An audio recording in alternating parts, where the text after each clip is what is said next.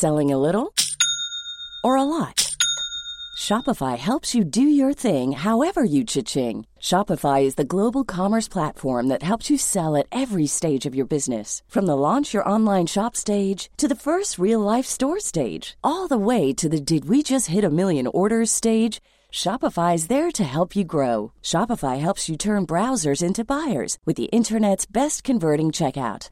36% better on average compared to other leading commerce platforms because businesses that grow grow with Shopify. Get a $1 per month trial period at shopify.com/work. shopify.com/work.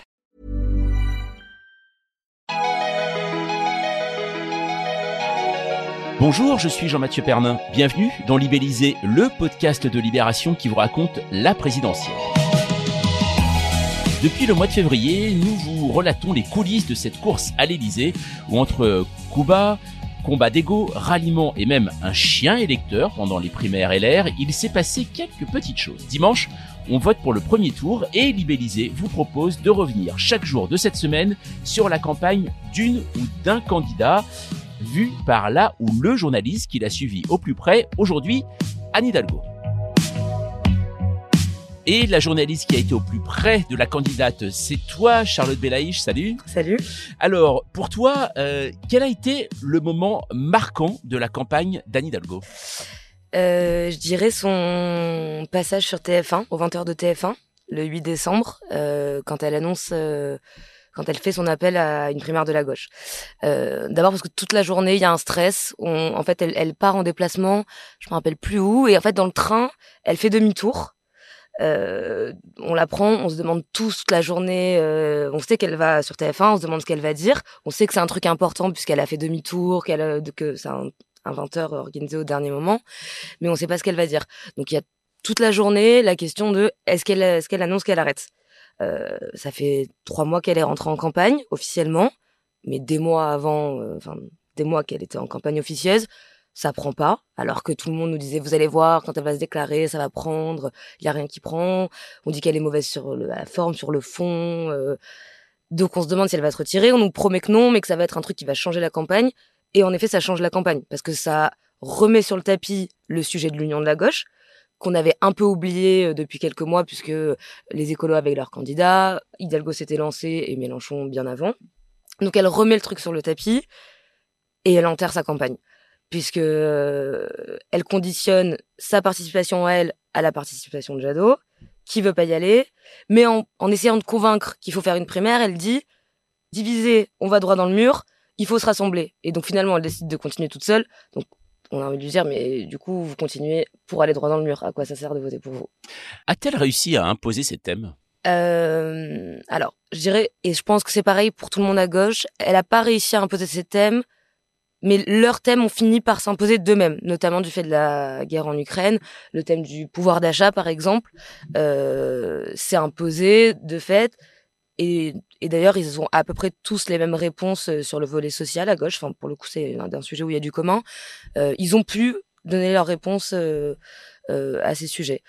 Euh, mais sinon, je pense que la seule mesure vraiment qu'on retiendra, le seul truc qu'elle a, qu'elle elle a mis sur le devant de la scène, c'est le doublement du salaire des profs, qui a été très critiqué et abandonné après.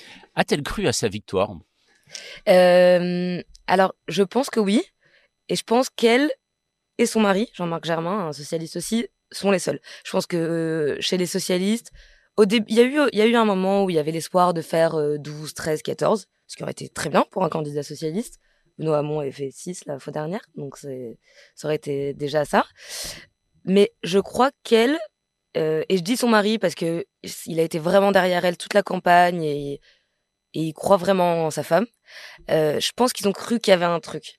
Euh, en fait, ils sont les deux parlent tout le temps des municipales de 2020 et de 2014 où à deux reprises elle arrive à déjouer les pronostics.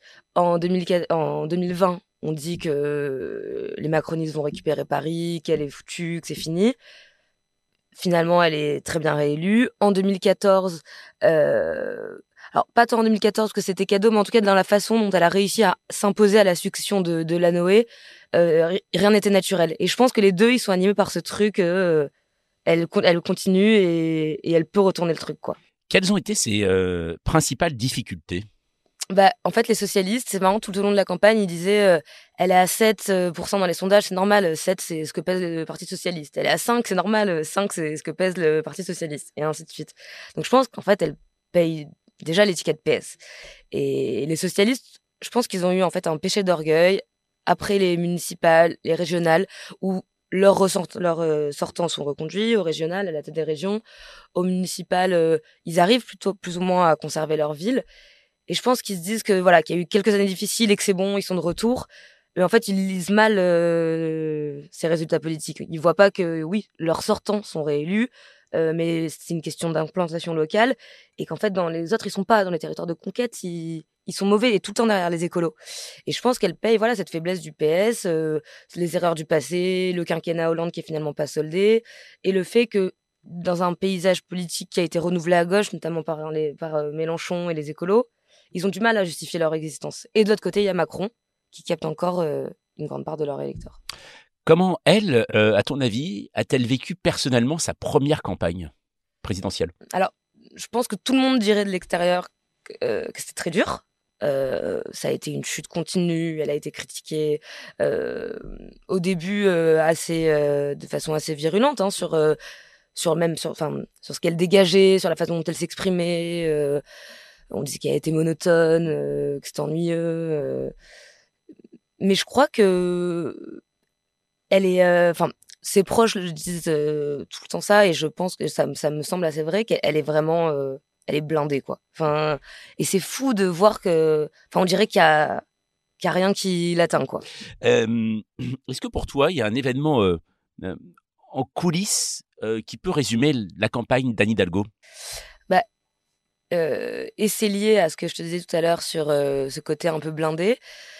Euh, on, on, va, on l'a fait en interview au lendemain de la primaire, mmh qui, qui, qui désigne Christiane Taubira. Alors déjà, c'est drôle parce que cette interview, c'est son équipe presse qui nous la demande vachement. Donc on voit qu'ils sont un peu aux abois, quoi. On avait fait une une sur Tobira quelques jours avant, et euh, sa conseillère presse me dit oui, bah quand même, ce serait bien de faire Anne Hidalgo aussi, faut pas l'oublier. Donc bon, on voit un peu la fébrilité, et on la voit le lendemain de la primaire ou le surlendemain, elle arrive euh, quatrième ou cinquième, cinquième derrière euh, un eurodéputé que pas grand monde ne connaît. Enfin, c'est dur, c'est violent. Euh, c'est le moment où il y a tout le récit sur euh, son débranchage. Est-ce que euh, les socialistes vont la débrancher, vont l'obliger à retirer sa candidature? Et donc on, on va à l'interview avec Lilian, euh, le chef du service politique, et on s'attend pas à ce qu'elle pleure, qu'elle nous dise que c'est horrible et qu'elle en peut plus et qu'on l'aide à arrêter, mais bon, qu'elle qu'elle confesse un peu, qu'elle admette que c'est dur, quoi, que c'est pas là, que la période est compliquée. Et en fait, il y a rien. Et nous, on insiste un peu, mais c'est pas trop dur, mais ça va. Et, et Taubira, et avec les socialistes, comment ça se passe? Et en fait, au bout d'un moment, vraiment, elle nous remballe, genre, en fait, ça suffit. Une campagne, c'est dur. Je sais ce que c'est et je continue, quoi. Et tellement qu'il y a un petit silence et qu'on est un peu gêné, genre, oui, bon, d'accord, bon, on va parler de votre programme, quoi. euh, Est-ce que Anne Hidalgo euh, souhaite jouer un rôle dans la politique nationale après l'élection présidentielle? Je sais pas. Au PS, euh, il y, a beaucoup de gens qui commencent à s'avancer sur euh, le sujet de la refondation du PS. Chacun dit ce qu'il pense qu'il faut faire, notamment François Hollande. Euh, Hidalgo, elle parle pas de l'après pour l'instant. Euh, a priori, elle reste maire de Paris. Où elle sera peut-être un peu en difficulté en revenant si elle fait 2% à la présidentielle. Mais à l'échelle nationale, pour l'instant, elle n'en parle pas. Est-ce que pour toi, Anne Hidalgo a été une candidate facile à suivre? Euh, oui, plus facile à. Alors moi, je l'avais suivie pendant les municipales. Pour le coup, c'est très compliqué parce qu'elle aime pas spécialement les. Elle aime pas être suivie. Elle aime pas les meutes euh, quand il y a trop de caméras, trop de micros. Et pendant les municipales, je pense que son équipe avait le luxe de nous de pas nous intégrer euh, parce qu'ils étaient largement favoris. Là, ils, ont été obligés de le faire. Alors, quoi que je dis ça, mais au tout début, c'était compliqué de la suivre. On n'avait pas les infos, ils voulaient pas qu'il y ait trop de monde, ils sélectionnaient la presse. Finalement, ça s'est plutôt bien passé. Merci Charlotte. Libellisé, spécial premier tour continue. On vous donne rendez-vous toute la semaine avant le vote pour écouter ceux qui ont suivi au plus près les principaux candidats qui ont arpenté les coulisses de cette élection depuis des mois. La musette pleine d'anecdotes est toujours en pleine forme. Retrouvez tous les épisodes sur votre application de podcast préférée et sur libération.fr. Un bon podcast avant d'aller voter, toujours le mot d'ordre de libelliser.